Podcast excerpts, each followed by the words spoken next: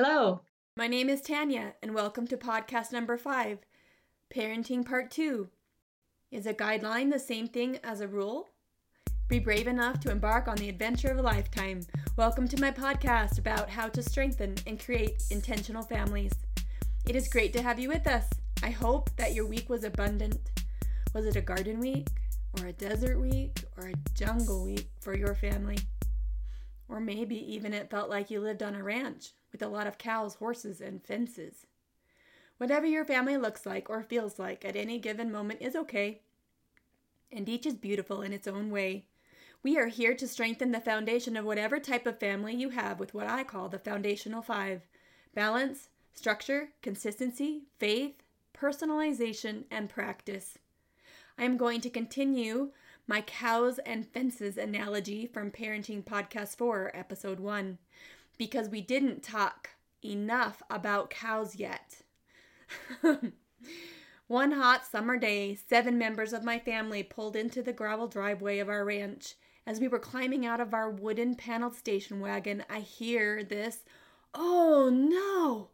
And I see my mother running to a nearby field where it was apparent that three cows had broken through the fence and were gorging themselves on our golden grain. Well, cows have one very large stomach with four different compartments. For this reason, they are called ruminants. These four compartments are important to break down grasses and other roughage. On the other hand, when fine grains are eaten, they digest rapidly. This causes rapid fermentation and gas production. So, by now, us children had caught up with our mother, who was perusing the situation. We found one cow lying bloated and dead, legs sticking straight up. Next, we saw a second cow that was alive, but barely. It looked very much like Petunia Dursley on Harry Potter. It was laying down and bloated. We knew this cow would not survive long if something weren't done for it. The third cow was staggering drunkenly around consuming as much grain as it could steal before being chased out of the field by guess who? Yes, I got that job. My mother knew that if she didn't do something quickly, the second cow would die. So she got out a large pocket knife, said a little prayer that she would puncture the appropriate stomach compartment, and she bravely stabbed that cow in the gut, releasing the gas that did allow this cow to live. These three cows broke a few important rules that resulted in tragic consequences. This is one of the many reasons why my mother is my superhero. So, think of a rule or two you might have broken growing up. Why did you break that rule and what was the consequence? Rules and guidelines are both given in, in an attempt to manage behavior. Both of these can be effective in different situations. But children and teenagers need to be involved in the planning of and implementation of rules and guidelines. They need to know their voice matters in both the creation of the rules and the consequences of breaking those rules. It is difficult for a child to learn from experience, which is the ideal parenting goal for children to learn from their own experiences, if children do not have a voice in the rule making. Children who feel valued, listened to, and considered learn from their experiences when they are part of the process. Children learn that we do these particular things because we want to, not because someone else wants us to. When a child or teenager are involved, number one, in self management, the setting of rules and guidelines. Two, self evaluations. How well did you keep the rule or guideline? Three, self recording. What did you choose to do, and what will you choose next time?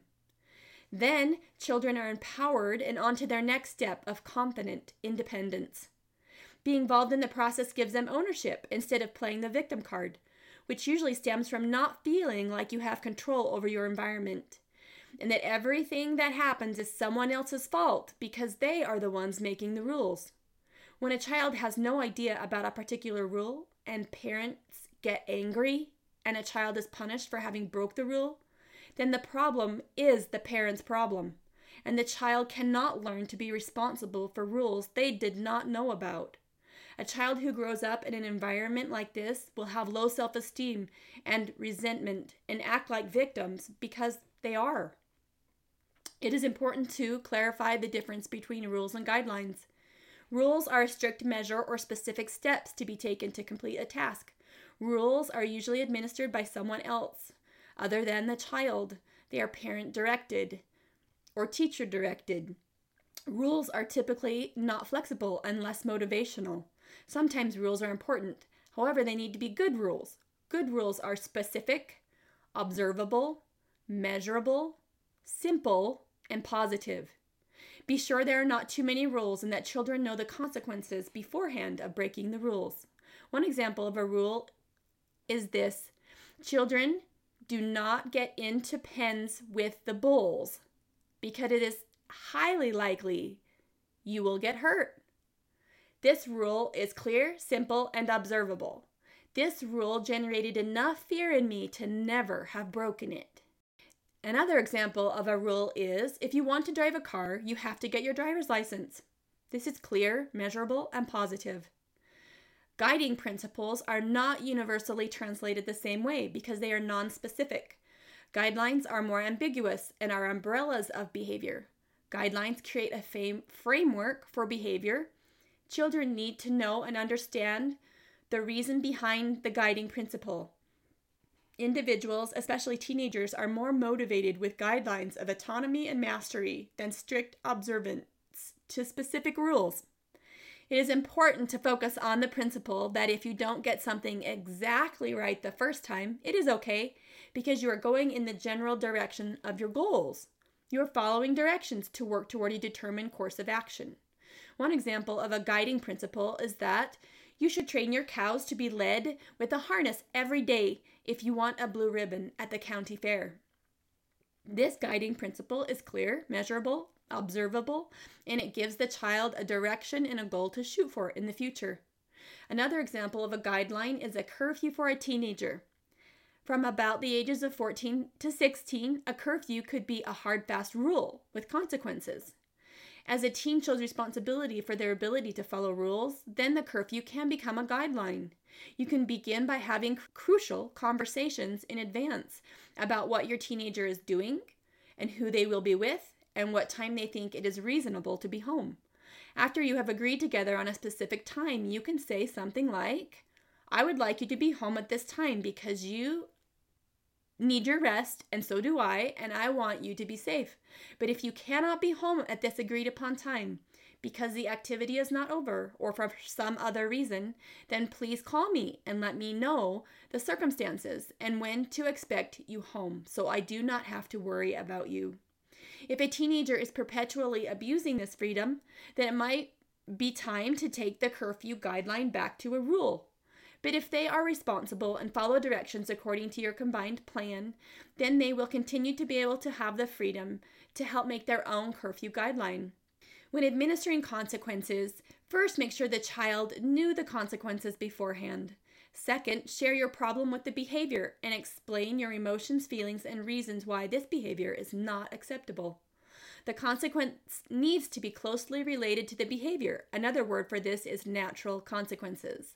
A good example of a natural consequence is this My mother told us kids not to throw rocks at the wasp's nest.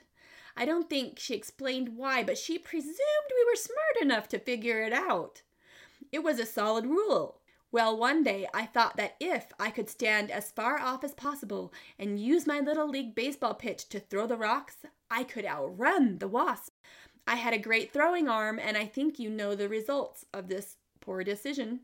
Several wasps stings later, I ran to my mother crying. When I got there, she was not mad or disappointed. She said she was sorry that I had gotten stung and validated me that it hurt, reminded me of her counsel and the reason why this behavior was not acceptable, and then got me some anti itch cream.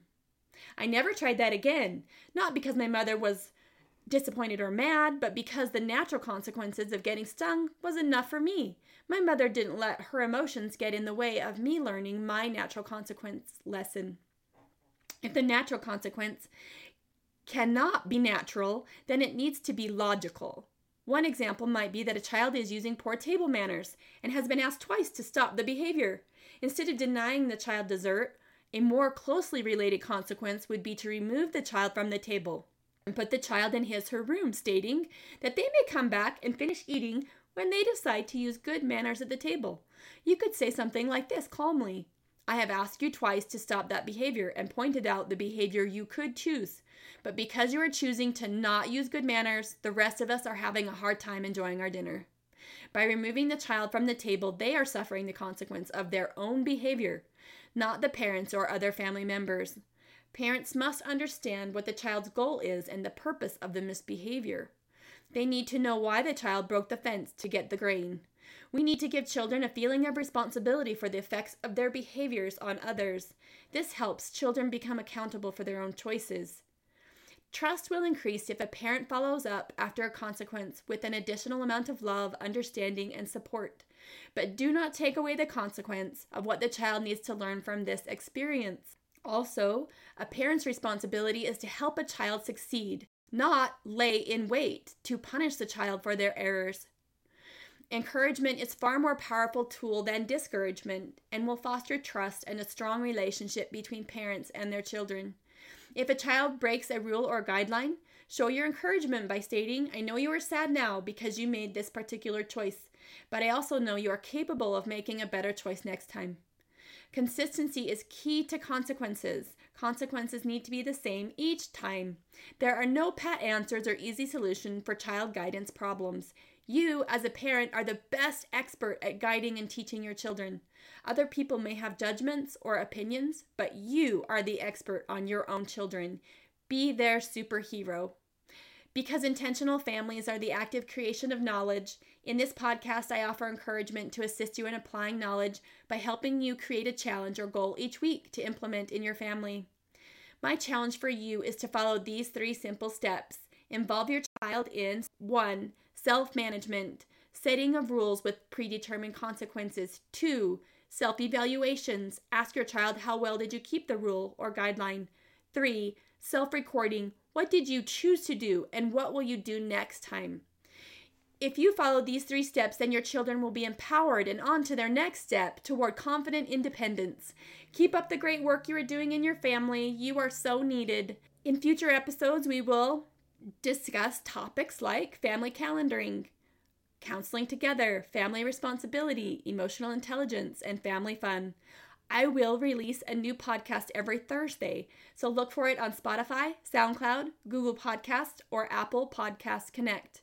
I invite you to subscribe to my podcast and share it with your favorite people.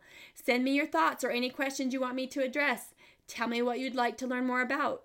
Also, tell me what happened when you applied the principle we have discussed. Be sure to join us next week to learn about democratic discipline versus punitive punishment. Remember the five foundational family principles balance and gymnastics, consistency and ice cream, faith and fight songs, personalization and power, practice and horses. Thanks for joining us today. Focus on the foundational five to strengthen and create an intentional family. Beware, it's a jungle out there, or maybe even a ranch.